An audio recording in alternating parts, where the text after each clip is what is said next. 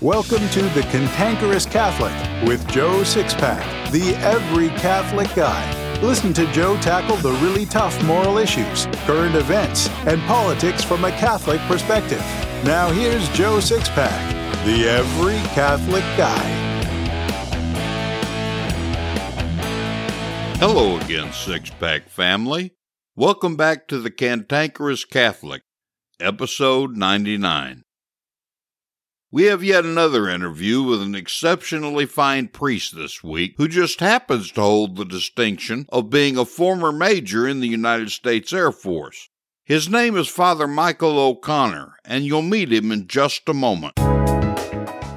Have you heard? A brand new translation of the Holy Bible is available for Catholics. Introducing the English Standard Version Catholic Edition, the most beautiful and readable Catholic translation of the Bible.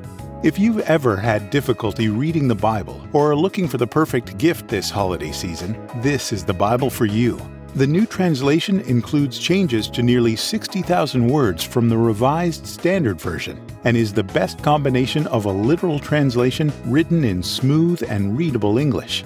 Available in bonded leather, hardcover, or softcover, the ESV Catholic Edition is a Bible you will love and a translation you can trust. To learn more about the ESV Catholic Edition or to purchase your copy, visit CatholicBible.org. Again, that's www.catholicbible.org.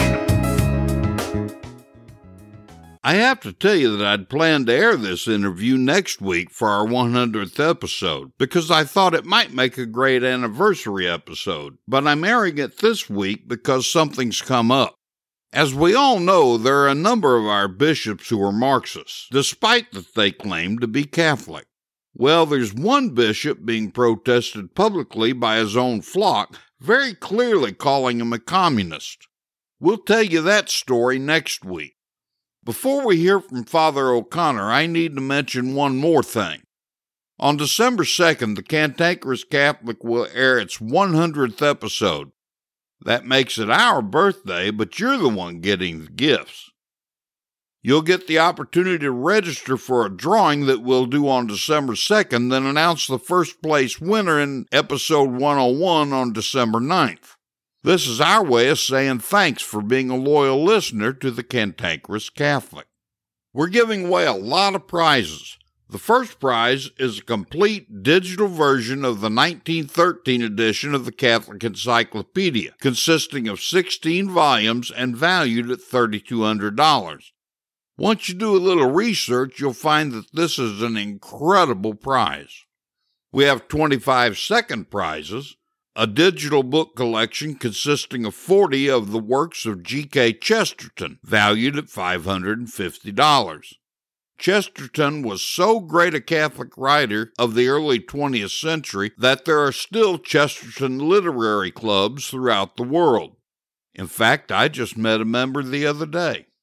Finally, we have 53rd prizes, a digital book collection of 27 volumes of the works of St. John Henry Cardinal Newman, perhaps the greatest defender of the Catholic faith in the English speaking world in the 19th century. This collection is valued at over $300. Also, 10 lucky winners will get a hard copy of the New Augustine Bible from our friends at the Augustine Institute in the English Standard Version. This is the easiest to read version on the market, and it's one that's become my default version. All you have to do to register is click the drawing link in the show notes for this episode and fill out the form that pops up in your browser. You can find it either by clicking the show notes button in the podcast player or visit this episode at cantankerouscatholic.com. You'll find the link in the resources section. The deadline for registration is 5 p.m. Central Time on December 2nd. Sign up today and let me thank you for being a loyal listener. Now for Father O'Connor. Father Michael O'Connor is a native of Ocean Springs, Mississippi, and the youngest of five children. He graduated from Ocean Springs High School in 1983, and in 1987 he graduated from the University of Southern Mississippi in Hattiesburg, where he received his bachelor's degree in psychology. Upon graduation, he was commissioned into the United States Air Force as a second lieutenant. He served as a military officer both on active duty and in the Mississippi Air National Guard, principally in radar operations, surveillance, and air weapons control. Father O'Connor attained the rank of major and worked full time for the Mississippi Air Guard from 1990 until he answered the call to the ministry in the year 2000.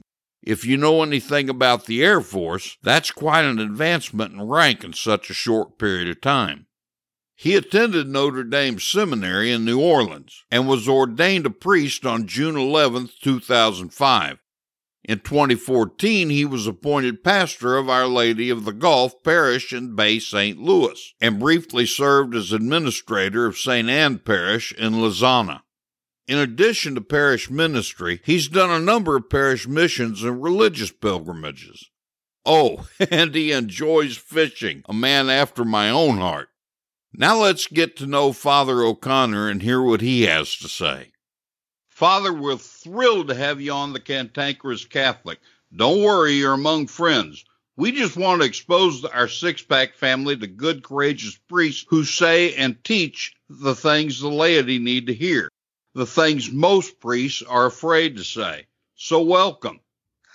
Thank you, Joe. It's a, it's a, a privilege to be here with you.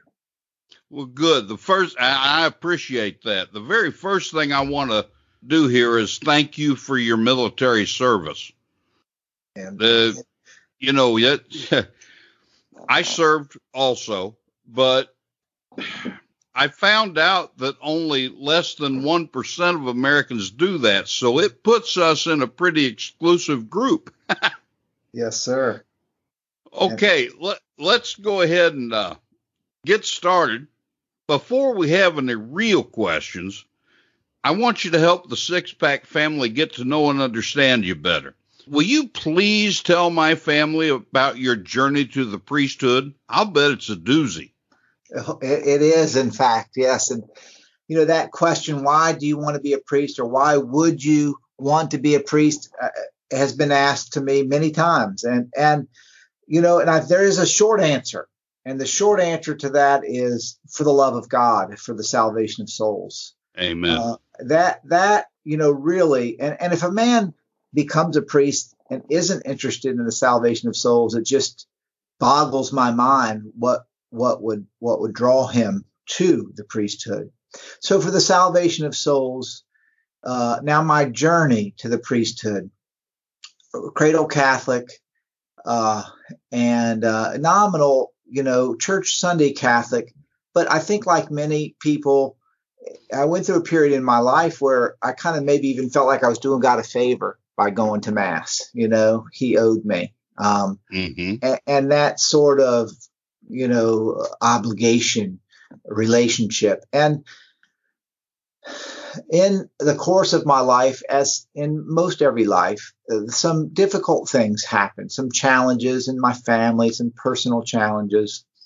And I remember one day, and, and there's a long story here, and actually, I, I do have a, uh, a talk on my um, pod apostle called Called to Christ, and it's in about an hour long kind of discussion of the vocations call. But at one point in my life, in the military service, I was in South America. And my attitude when I was in South America on this particular occasion was one of a bit of self pity. And I'm just telling you kind of a, a one a very clear moment of change in my life that happened not like a thunderbolt, but certainly a, a moment of transformation. So I stood there in South America feeling sorry for myself because I had a bit of a broken heart and my military career wasn't turning out exactly the way I wanted it to. And I had this and that and I had a long litany of reasons I should feel sorry for myself. Now, I'm standing there on this kind of raised wooden platform looking over the concertina wire at our burn pile that we had. And in the burn pile was all of the refuse that we had thrown away over the week. And we also, believe it or not, we didn't have a, a, septic system there. So we would put our waste, our human waste, into these biohazard bags and throw it on the burn pile as well. And every so often we would just put pour some diesel on it and burn it. And so I'm standing there on this one particular day and I looked across the compound and I saw people, a family, the midst of our burn pile going through the things trying to retrieve something oh that word. we were throwing away. And and there was a moment really where I stood there and it just became so clear to me that I had focused a lot of my life energy on the things that I didn't have. And I had focused very little energy on gratitude for the many things that I did have. And that moment of clarity, that moment of gratitude, that conversation with God, and the voice of God to me in that moment was essentially calling out the fact that I was spoiled and that I was ungrateful and that uh, I uh, was blind. And, and really, I think in that moment, you know, the whole Mass, the Mass has several movements and several um, components, uh, you know, of, of, uh, of repentance and of uh, a catechesis and teaching of of transformation, of thanksgiving and reparation. Well, in that moment, I had a profound prayer of gratitude uh, to God. And it really did start me on a journey that uh, ultimately led to reading, growing in my faith, praying, going to confession, uh, and uh, and and several years later, uh, the the priesthood. But it's a long story. I could write a book. I really could. and I think you should, Father. yeah, but uh, but at the end of the day, the short answer is because I, I love God and I want others to love God and I, I desire the salvation of souls and my own soul. Right, Father. That's in fact that's very inspiring. The my six pack family, I, I assure you that I'm going to get some comments on this. That's yeah. very good. Father, when you were in the military, I'm sure the noise level for patriotism was a wee bit higher than in the civilian world. I know it was when I was in. Yeah. As Catholics, our patriotism not only includes love of country, but also love of the church. Well, we when we had Bishop Strickland on recently, he said there are two documents that every Catholic must be familiar with, intimately so. And that's the Catechism of the Catholic Church and the Constitution. I would add to that the Bible, because Catholics are notoriously bad about not reading the Bible. So, what would you say about this? Well, from the standpoint of being familiar with our Constitution and the Catechism, and the sacred scripture, uh, how could absolutely, positively. You know, I, I oftentimes tell people that the Constitution, the Constitution recognizes that it rests on the natural law. The Constitution is man made law, but even the, the framers of the Constitution recognize that there is a law beyond the Constitution. The Ten Commandments is a is a kind of broad stroke revelation of God's law. And all law has to rest on this rock. Uh, and when we as a society decide that we are going to be the author of all law, you know, it is not going to go well. And that's really what what's happening now. This, you know, the the the hope and the prayer that we can be originalists when it comes to the Constitution, as to as opposed to believing that the Constitution is its own animal and it's just going to change with our whims. You know, that's not good. But the Constitution rests on the foundation of the natural law. The natural law is revealed to us in and through the sacred scripture. And the Catechism, 5,000 times it quotes sacred scripture. And, uh, and so it is a kind of handbook of tradition for us. And uh, Pope Benedict said that, you know, the tradition of the church is how have we always understood the sacred scripture? You know, um, it's right. it it it is one with, if you will, one source of revelation, the scripture and the tradition.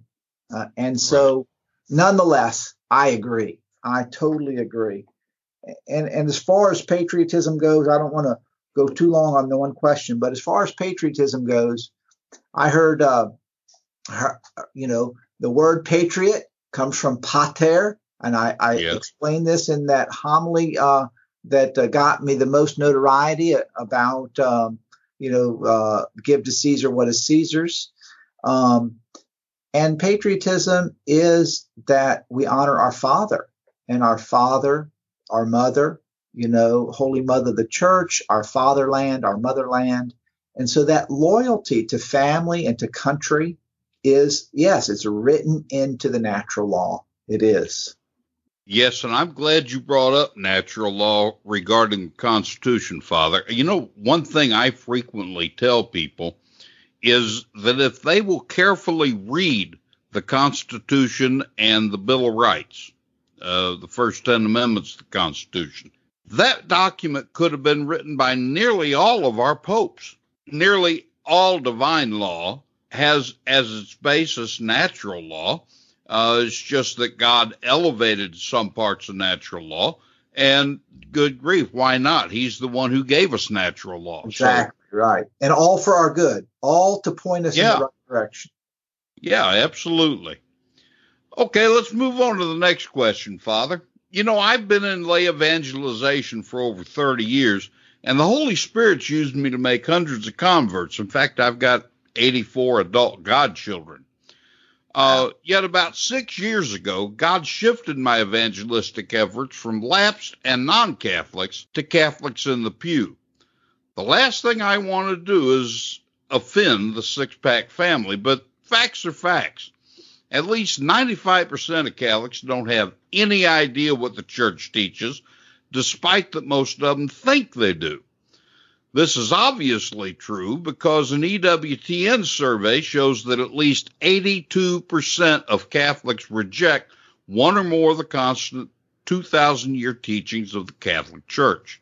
Obviously, you recognize that this problem exists because I watched your video you did on the sacrament of penance in your parish.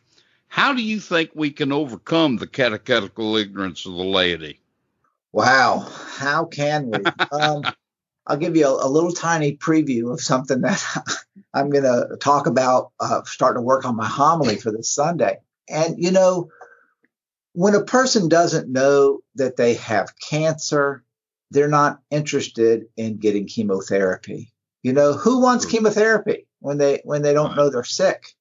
Okay, but when a person becomes aware of the fact that they've gotten this terrible disease and that this is going to affect them in this way and then then they're eager for it, even if it, there's some difficulty involved well the sin that or the, the disease that we have as a culture and as individuals is sin and i think when people become aware of the spiritual battle that they're in and that their children are in and that their grandchildren are in, then they're going to want to be educated.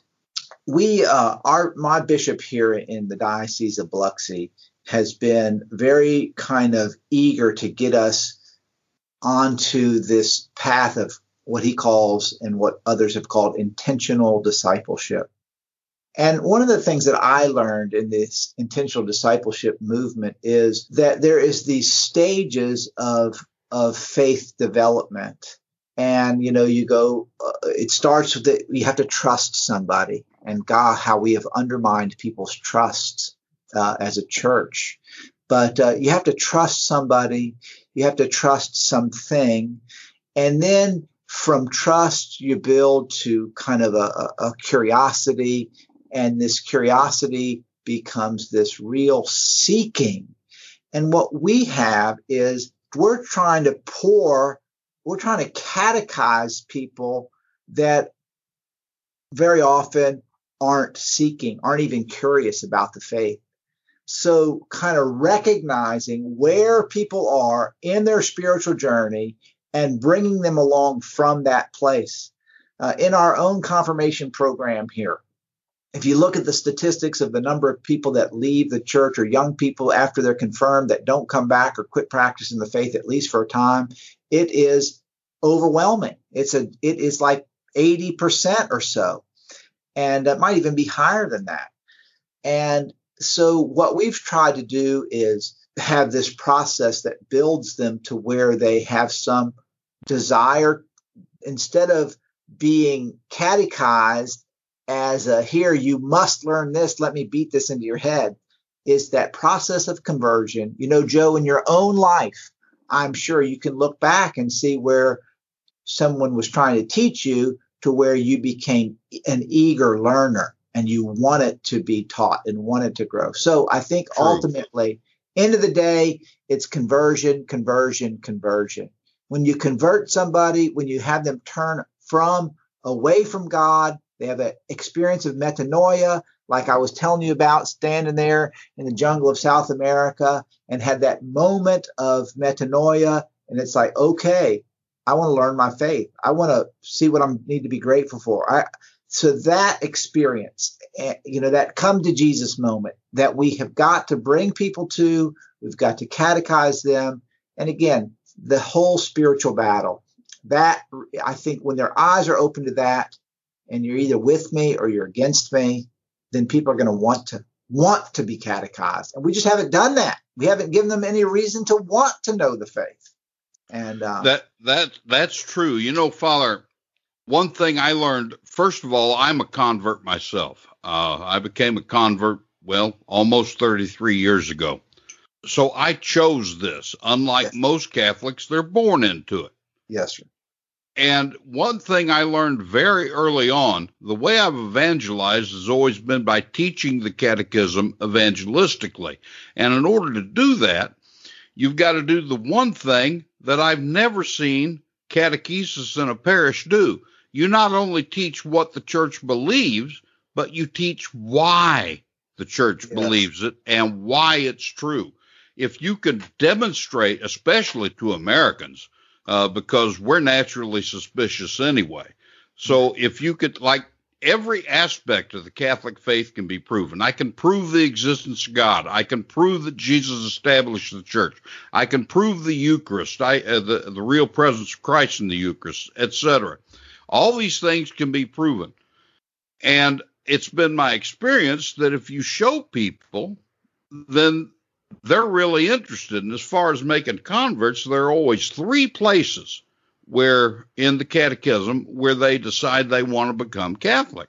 One is whenever I teach them, I prove to them that God exists because, you know, evolution's been taught for so many years. That's what even Catholics have come to accept. And, and it, it violates science like crazy.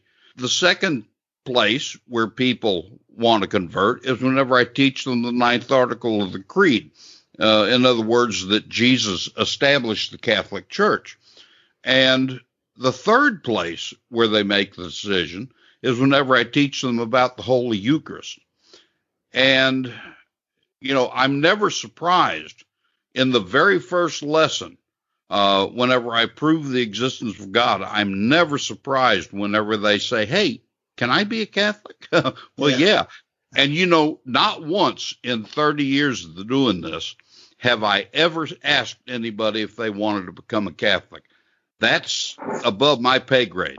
Yeah. My job is to give them the faith or give them the truth, and it's between them and the Holy Spirit whether or not they become Catholic. You're absolutely right. We're not giving them any reason to want to learn. Right. And uh, and and I think that's so important. I appreciate what you had to say on that, Father. Yes, thank you, Joe. Uh, despite, I'm sorry, go ahead. No, no, no. But uh, your your whole the idea of of of those three kind of experiences of moments or when people just think they want to become Catholic. Yeah, the one that I have the most uh, familiarity with is that one about the Holy Eucharist. It seems like when a person begins to be drawn by the Eucharist or by this fundamental doctrine, but also I've had people approach me and say, you know, there's only one church out there that even teaches that we're the church that was founded by Jesus Christ, you know, and that that so those avenues I'm familiar with those as well, but the Eucharist is probably the most most for me Yeah, in fact, what I've found is that once they realize that there's no place beside the Catholic Church where they can find the real presence of Christ, uh, they just have a natural desire to want to be where Jesus is. Yes. You know, despite the widespread catechetical ignorance of Catholics, faithful Catholics realize there are many things wrong in the church and that our bishops no longer have any credibility. Uh, as you'd expect, these dissatisfied and disenfranchised Catholics are looking for a place to point fingers. Most have settled on Vatican II as the culprit. What would you say to that? Well, uh, you know, I think the Second Vatican Council came at a time in history that um, left itself ripe to uh, being misused by people who wanted the church to be different from what she what she is. You know, the the hermeneutic of continuity, which is uh, uh, an expression that we heard from uh, and about uh, Pope Benedict, the hermeneutic, and that is the lens, the way of seeing things of continuity, that the that the teachings of the Second Vatican Council or the pastoral guidance of the Second Vatican Council are in continuity with the tradition of the church. Amen. And that is true.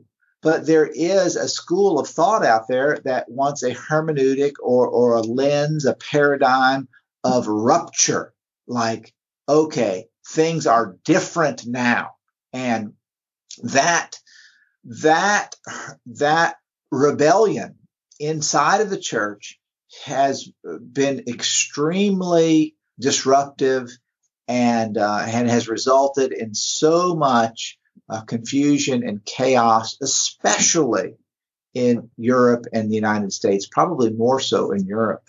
But the occasion of the Second Vatican Council, and, and I, you know, I'm not an expert on this by any means, but, you know, the First Vatican Council was called to address the church in the modern world and a couple of other things. The the whole reality of modernity and uh, the the so-called enlightenment and what was happening in philosophy and what was happening in academia. So the First Vatican Council was called to address some of those things and to kind of give the church the tools to deal with some of that the the changes in the world.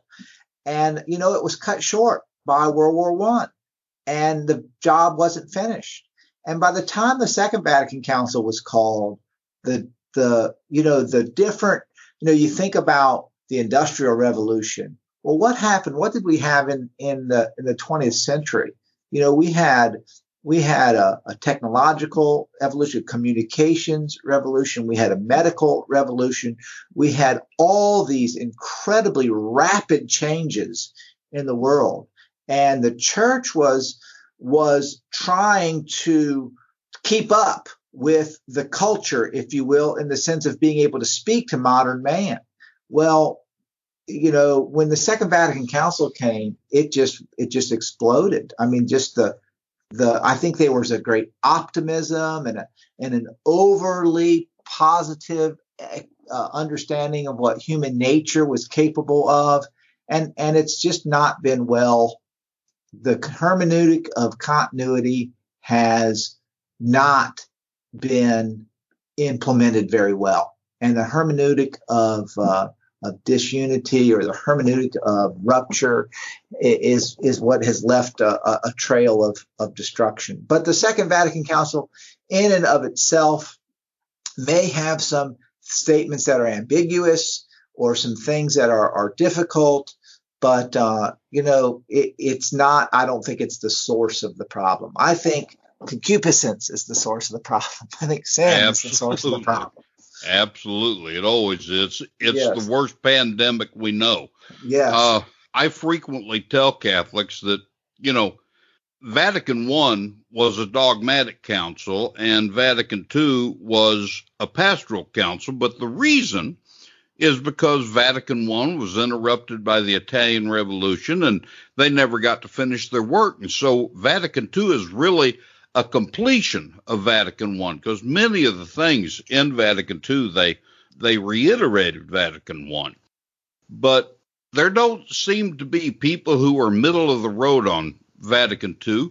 Instead, you've got one extreme that wants to go, oh, by the spirit of Vatican II. And of course, the spirit of Vatican II is nowhere mentioned in any document.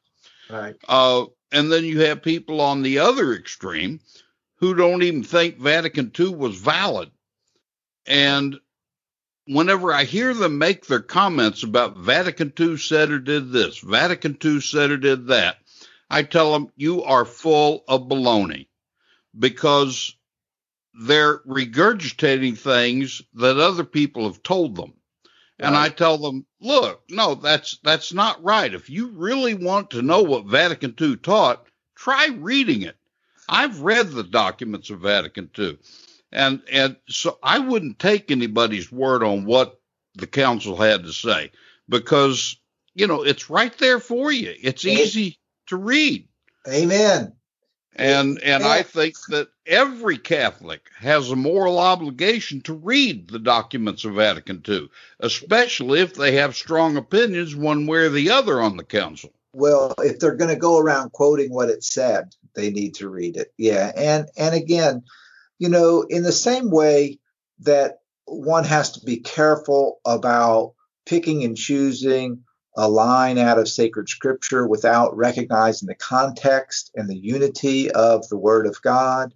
So with church documents, and, and especially something as as broad as an entire uh, ecumenical council. So that that the spirit of Vatican II has been used as a as a, a permission to do whatever you want, and and certainly that is not in the tradition of the church, and it certainly was not part of commission given by the uh, Second Vatican Council. Again, the times in which that council, you know, you think about the, the late 60s and just what was happening culturally. And uh, it doesn't surprise me that the chaos erupted in the church. I guess hindsight being 2020 it's like I sometimes ask the question, you know, as I think we all do. I, I sometimes ask the question, well, God, what, what would it be like if Vatican One would have just finished the job and we wouldn't have had a Vatican Two? You know, where would we be? But those kind of questions are, you know, needless speculation because this is the world in which we live. And let's go forward and let's implement the Second Vatican Council. I'm not ready to go backwards in the church. I'm ready to go forwards. I'm ready to go forward, you know, to the future. And uh, and I do think that the authentic and fruitful church will emerge from this time of chaos and closing and crisis. Uh, and, and and it's gonna you know, it's going to look more like the church of tradition than it's going to look like the church of chaos. Amen. You know, you're so right about taking things out of context. People who are kind of extreme, I, I, hate to use the terms left and right whenever it comes to the church, but those who are kind of to the extreme right, they'll, there's no salvation outside the church, and Vatican II said so. Yeah, that's true if you look at Lumen Gentium 14, but if you look at Lumen Gentium 16, it more or less says a it says however, comma, for those who don't know. And of course, you know, our separated brethren, they don't understand the history of Protestantism. Right. Uh, in fact, I've had so many of them tell me, especially whenever I did my work in Alabama, uh, I've had so many of them tell me, you know, well, like for example, the King James Bible was good enough for Paul and Silas. It's good enough for me. and and a, a, couple of guys from the Church of Christ, they said, well, no, our church was founded by Christ. I said, no, it wasn't. It was founded by the Campbells. And hmm. oh no, no, I, we can prove that it was founded by Christ. I said, all right, do that. They said, what's our name? Church Christ. They said, well, I, So, I mean, you know, I could say I could say I was uh, resurrected by Christ. That doesn't mean anything. I mean, just because I said it, right? But uh, you know, people do take things out of context, and it's true that Vatican II in Lumen Gentium 14 said there is no salvation outside the church. Of course, they didn't say it quite in those words, but they did say that. In Vatican, I mean, sorry, Lumen Gentium 16, though, there were there there was a natural development of doctrine. Yeah, and I also, I, you know, when when even when the book of Revelation speaks about people coming from every, you know, tongue, tribe, nation, you know, the hope that that God desires his children that he has created and granted. It's only through baptism that we become children in Christ. Uh, that that that yeah, I don't want to tell God who he's allowed to save and who he's not allowed to save. What I know is that my job is to teach, to live, and to uphold the fullness of the faith and draw others to it because it is the most precious gift that anybody will ever get. I won't say I don't spend a lot of time worrying about whether or not Protestants will be saved or or people that never were evangelized will be saved. Uh, I say let me try to eva- evangelize as many as I can and live a life that draws others to the church. You know. Amen. Amen. And that is the key right there setting the example.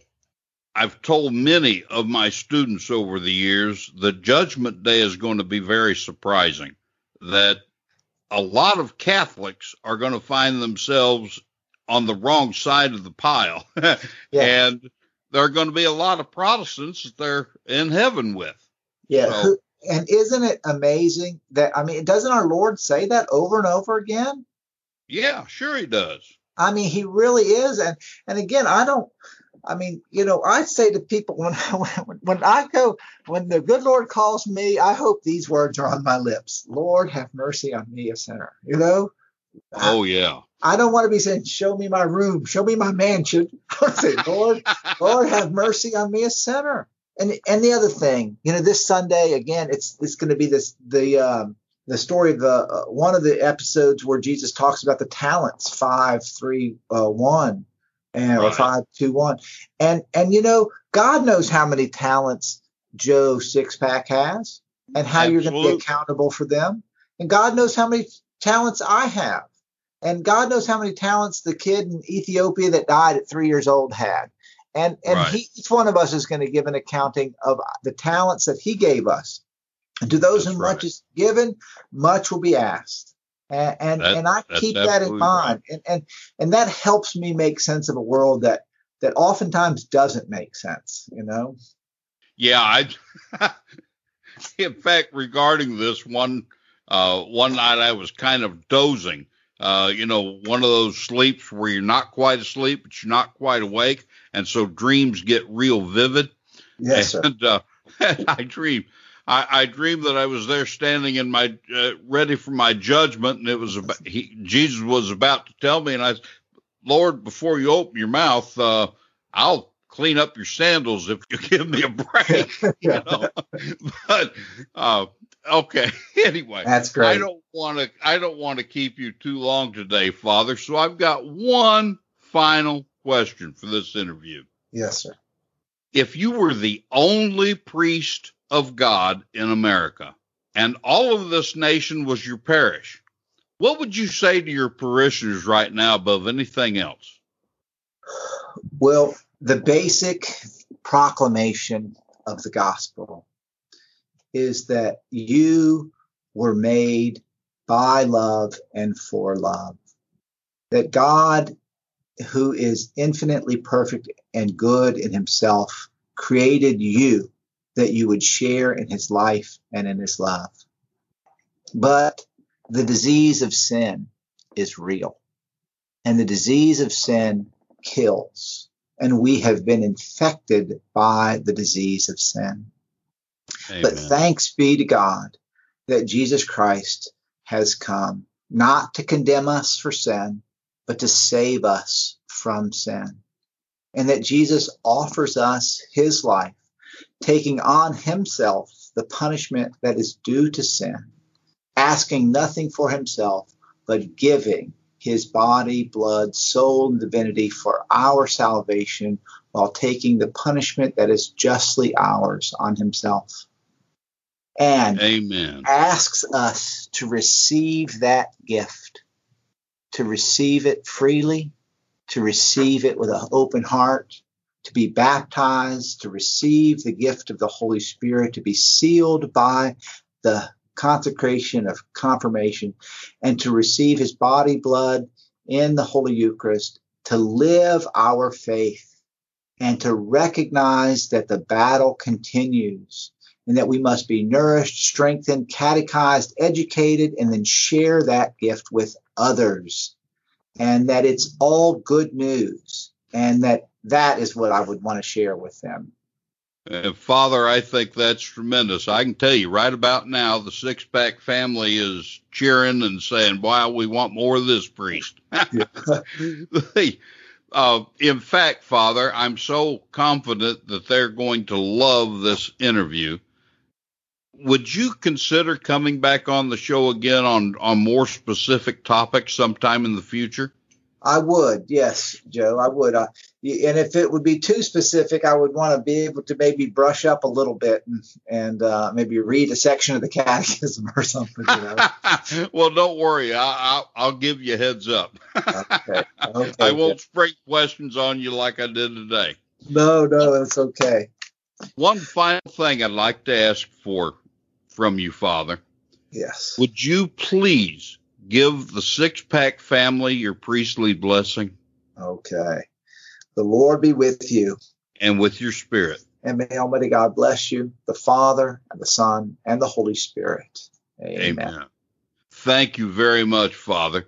And right, we're looking forward to having you on the show again soon, okay? Okay. Thanks okay. again. And thank you for your ministry. Thank you for your service to the nation and uh, and for this uh, for this great work of, of, of evangelization. Well, thank you very much, Father.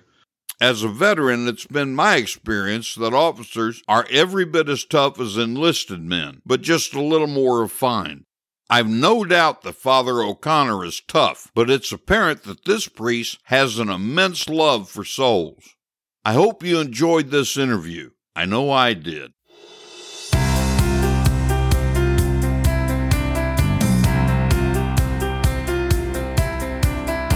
Do you have an apostolate you'd like other Catholics to learn about? Maybe you have an e commerce business and you want to build sales while supporting a Holy Orthodox apostolate. Whatever you want to advertise, the Cantankerous Catholic is your portal to success. The Cantankerous Catholic isn't even a year into broadcasting its weekly shows, and we're already listened to in 16 countries, all 50 states, and 101 major cities throughout the US and Canada. Our listener demographics are the most sought after for advertisers. The Cantankerous Catholic avatar is 53% men and 47% women ages 18 to 34.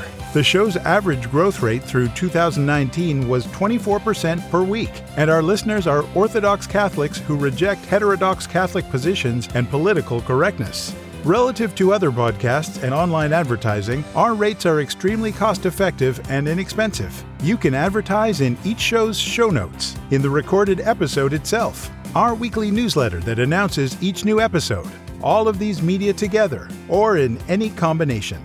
So contact us today by filling out the form on the sponsor kit page at cantankerouscatholic.com or email Joe Sixpack, the Every Catholic Guy, directly at joe at cantankerouscatholic.com to learn how you can begin driving traffic to whatever you want to promote while helping to support a worthy, orthodox, and hard hitting apostolate.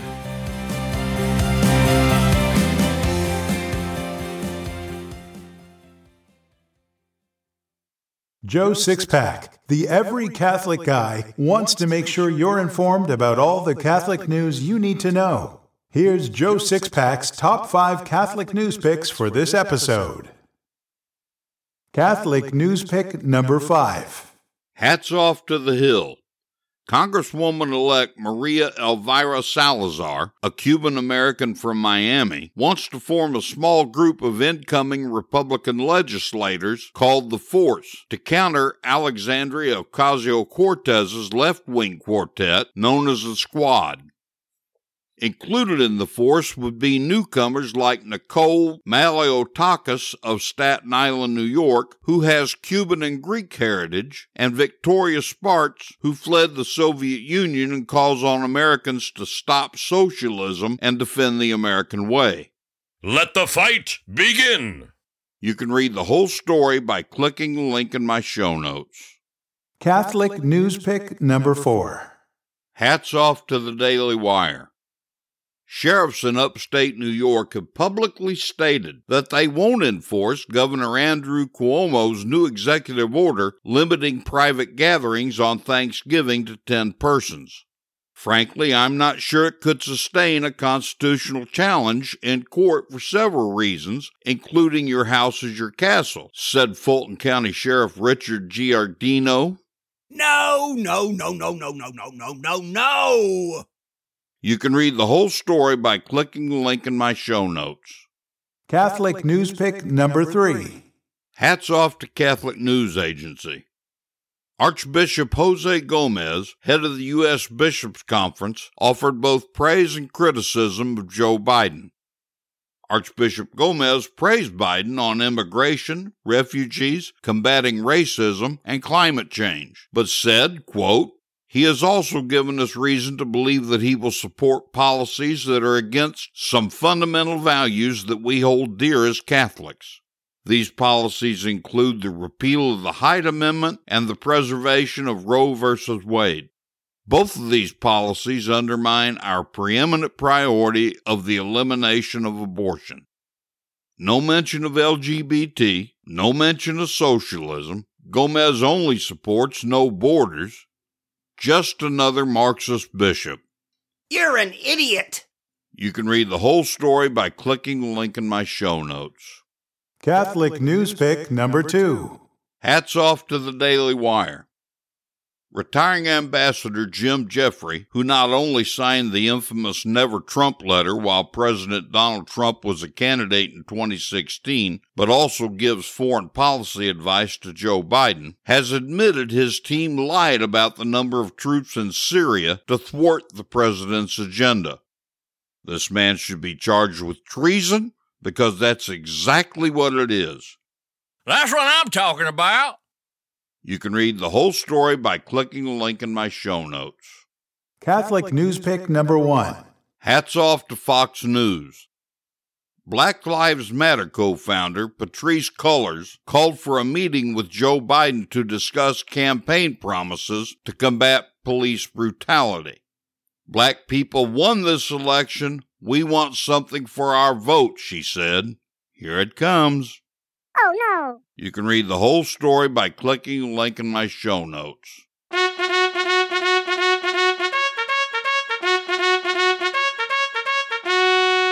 I am hard, but I am fair. It's time for the Catholic Boot Camp with your drill sergeant, Joe Sixpack, the every Catholic guy. Learn the Catholic faith and how to defend it like you've never heard it before. This boot camp is tough, so there's no political correctness, no spirit of Vatican II, and no namby-pamby platitudes. Drill Sergeant Joe Sixpack, the every Catholic guy, will prepare you for spiritual war. Now here's Joe Sixpack.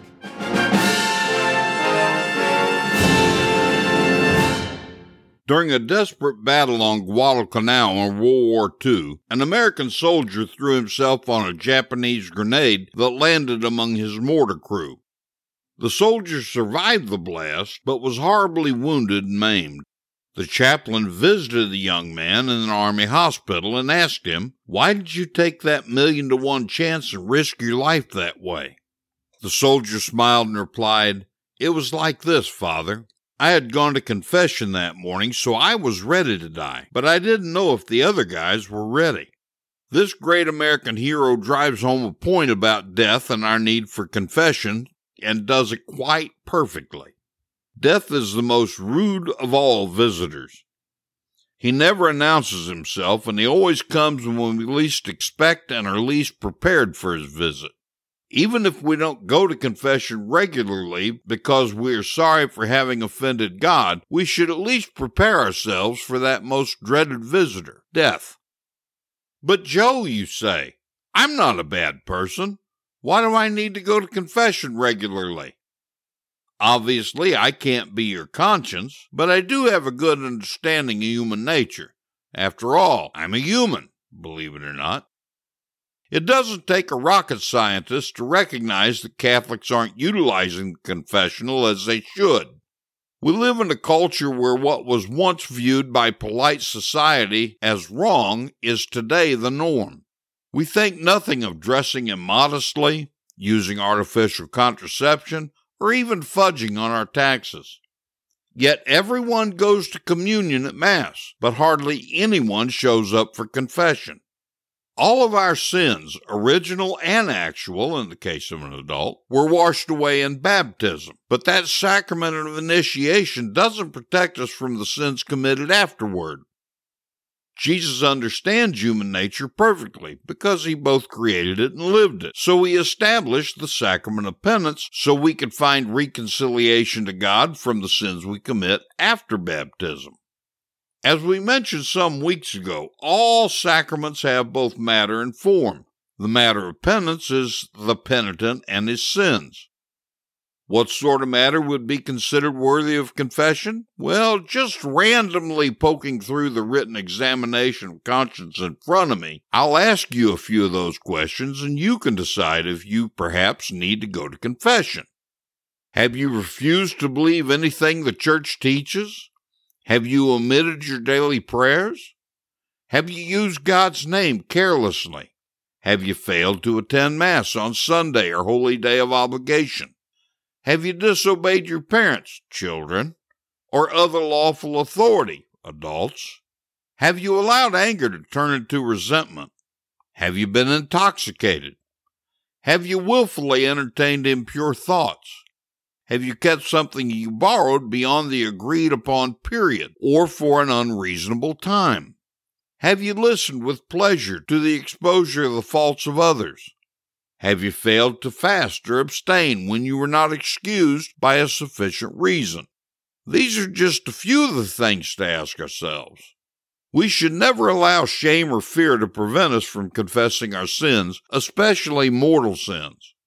Speaking from a purely human standpoint, I can understand how tempting it is to withhold a sin in confession. I've been tempted more than a few times myself. However, our logic and reason tells us such shame and fear are superfluous. The priest who hears our confession is acting in persona Christi, that is, the person of Christ. In other words, it's actually Christ to whom we are confessing our sins. Furthermore, the priest is bound by the seal of confession.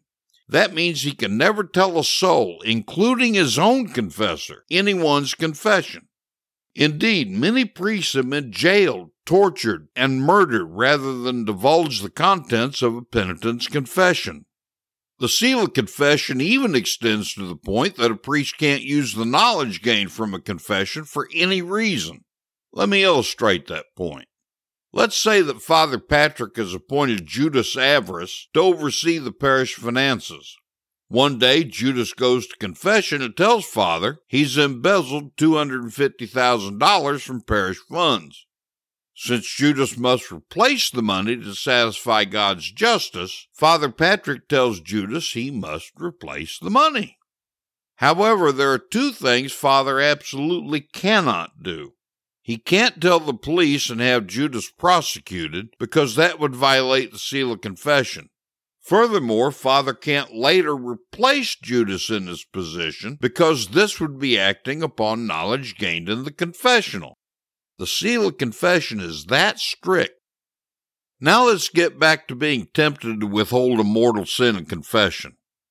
If a penitent deliberately omits the confession of a mortal sin, he commits the additional mortal sin of sacrilege, risking eternal punishment.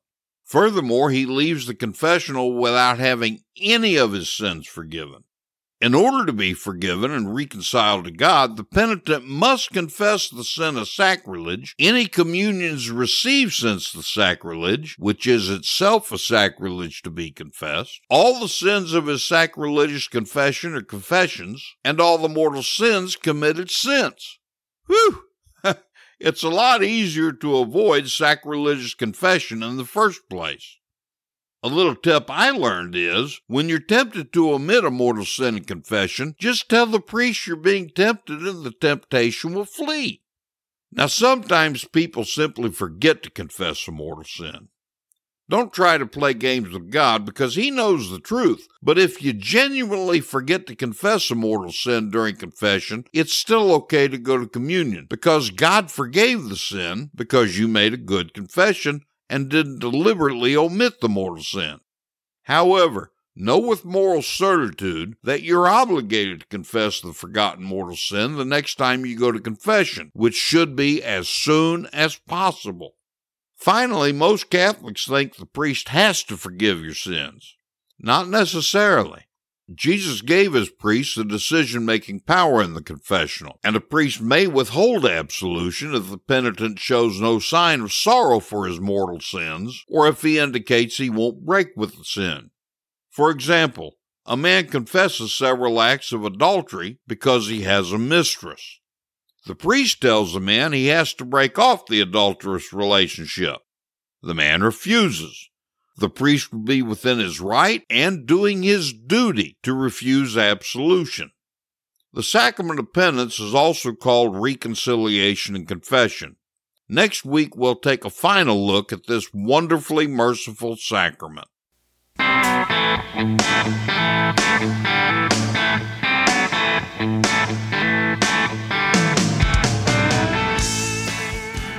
On December 2nd, the Cantankerous Catholic is going to air our 100th episode. That makes it our birthday, but you're the one getting the gifts. And these gifts are all Catholic and very, very big.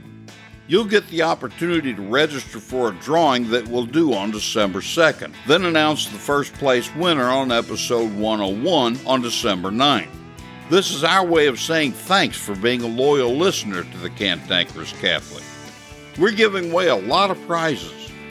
The first prize is a complete digital version of the 1913 edition of the Catholic Encyclopedia, consisting of 16 volumes valued at $3,200. We have 50 second prizes, a digital book collection consisting of 40 of the works of G.K. Chesterton, valued at $550.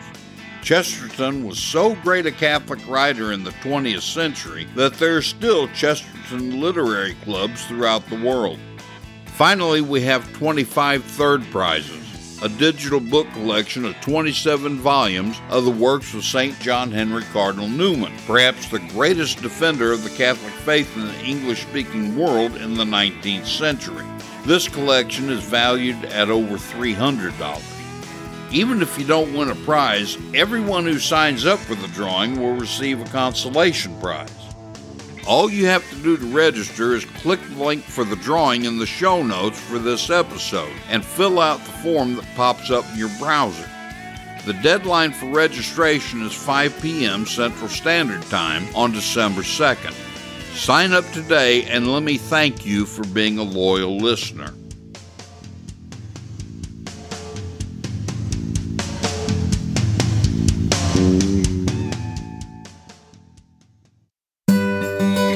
Catholic Church is 2,000 years old.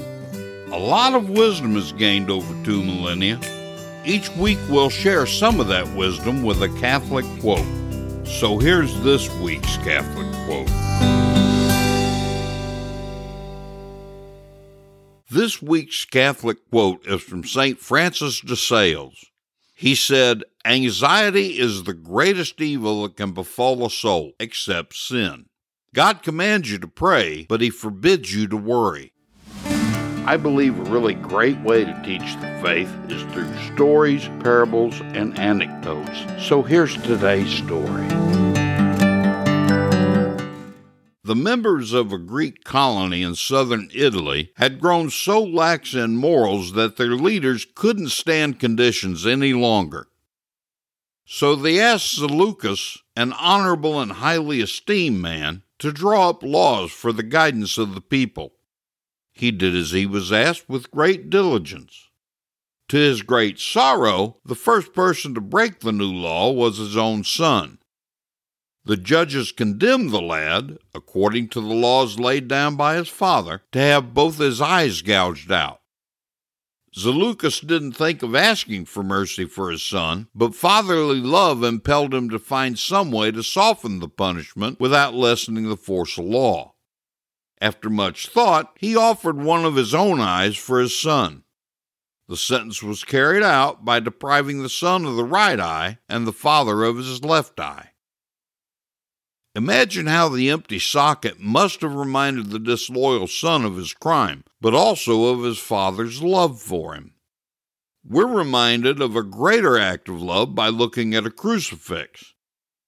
The sight of Jesus hanging on a cross is also a reminder of the evil of the sin that killed, not blinded, the Son of God. Every Catholic needs to be listening to the Cantankerous Catholic because this show will help you to learn to navigate through these tumultuous times as well as learn, understand, and live our Catholic faith better.